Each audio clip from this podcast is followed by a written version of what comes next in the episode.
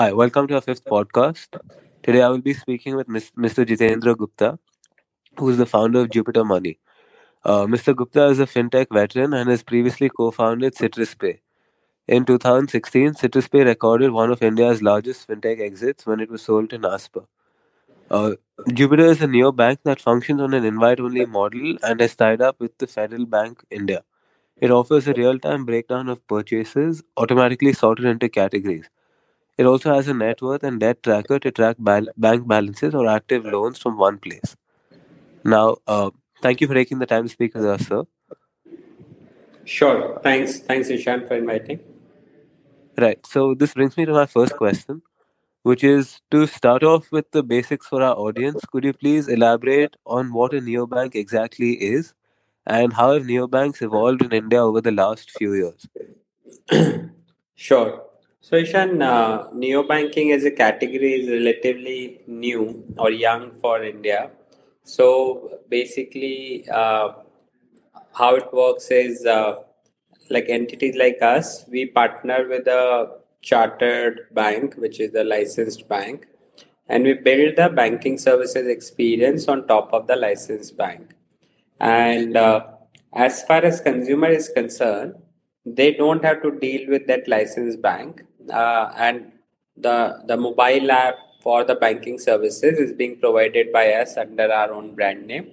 Though your money still resides with the licensed bank and but you get the best of both worlds effectively. You get the trust and security of licensed bank and on the on the other hand you get the the new age banking experience provided by us for your transactions for your spend categorization to track all your finances at one place, a very speedy chat support. So, like typically, the experience is online with what you see in your other consumer apps like Amazon, Swiggy, Zomato, and all of that. So, that is what we're trying to deliver to the consumers. Right. So, that brings me to my next question, which is could you please elaborate on how Jupiter Money and, for that matter, any neobank earns revenue and profits?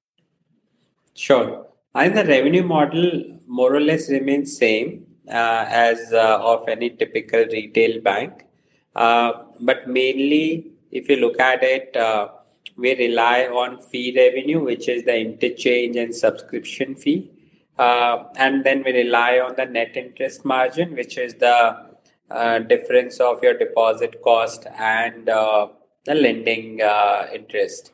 So, so yeah, so these are the three key elements of uh, revenue. Right. Um, thank you for that. Uh, could you t- tell us how how does Jupiter leverage technology and AI to you know improve financial products for its customers?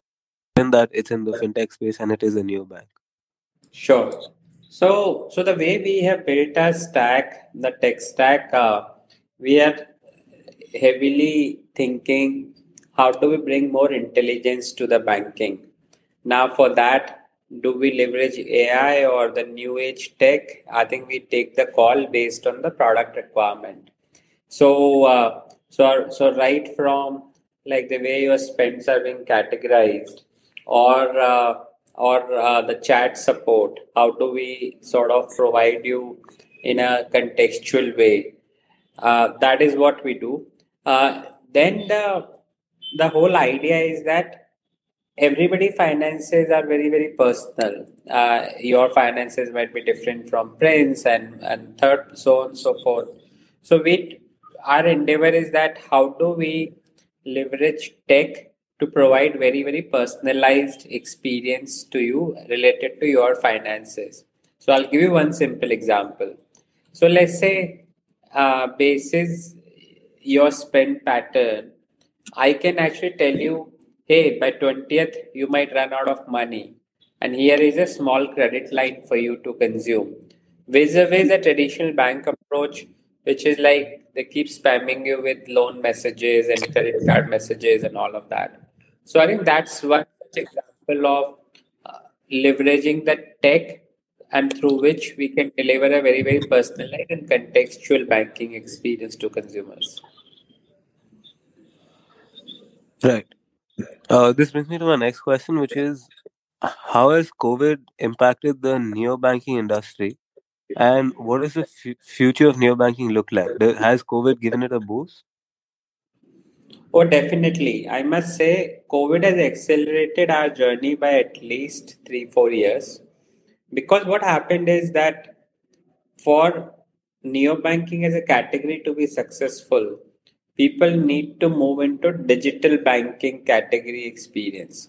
And I think with COVID, what happened that consumers in general started moving to banking apps and the whole digital bank uh, at a baseline level.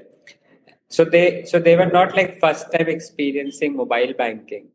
Uh, because of COVID, they could uh, the adoption curve increased.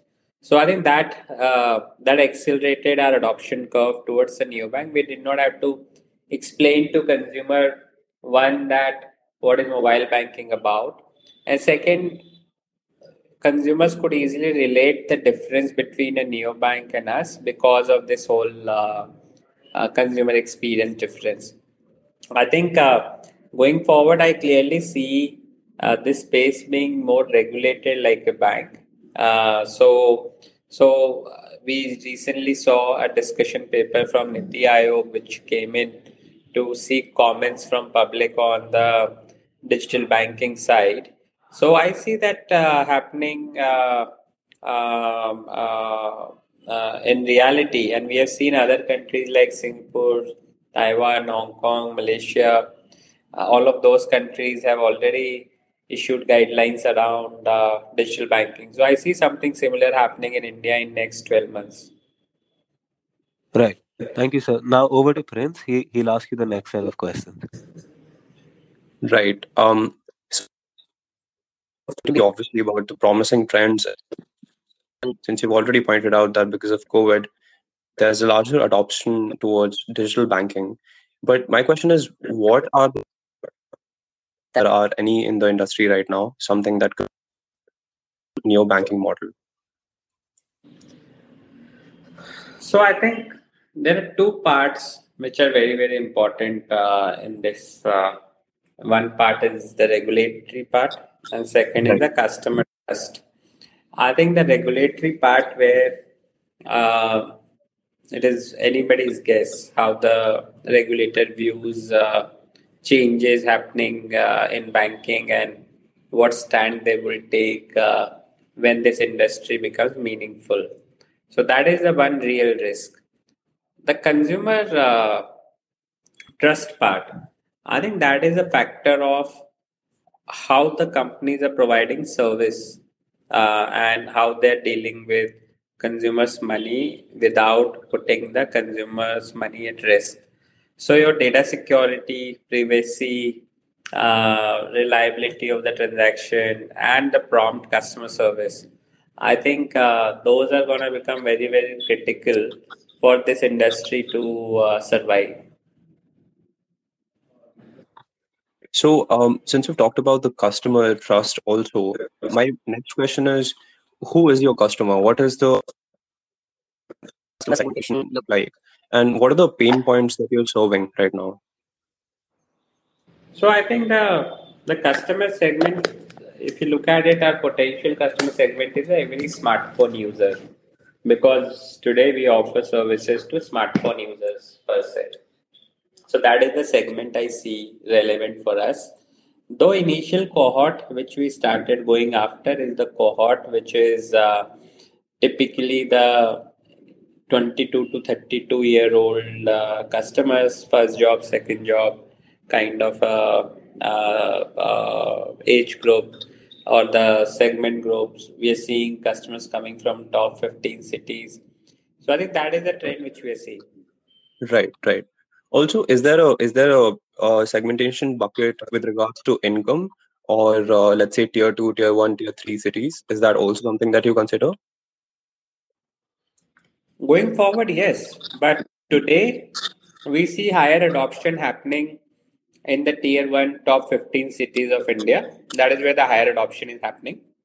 Right. But uh, as we go, uh, uh, as we mature or evolve, of course, we'll go broader. Hmm. Understood. Right. So the full model, and I was wondering why did you invite only uh, model, and what are the benefits of this model? So the reason we did invite only, honestly, we wanted to control the two things. One is the quality of consumers coming in, and second is the quantity of consumers coming in. Say we are a new business, and in banking business, trust is everything. So if we are not able to give a great customer service to the consumer, then it's of no use uh, how many customers come. Ultimately, they're going to lose the uh, trust in our uh, services. So I think from that standpoint, uh, uh, we we could contain the traffic coming in for our products, and we could onboard the consumers in a very very measured way so that we can ramp up our backend services uh, alongside. That was the key reason of keeping it invite only. Right, right, and it also ha- helps you. Oh, that's right. Yeah, yeah, understood. Uh, but given that this model is entirely that you uh, receive from your customers, uh, have you also ventured in services or packages, let's say, from third this data that And no, we are not doing anything of that sort right now. But uh, going forward, see, banking, the way consumer understands banking is where they can deposit money and where they can borrow. So, Fair. so effectively, these two are the basic services. So we have today launched only the deposit services. So of course, we would end up launching the lending services because that's how banks people understand. Fair, fair. That makes a lot of sense.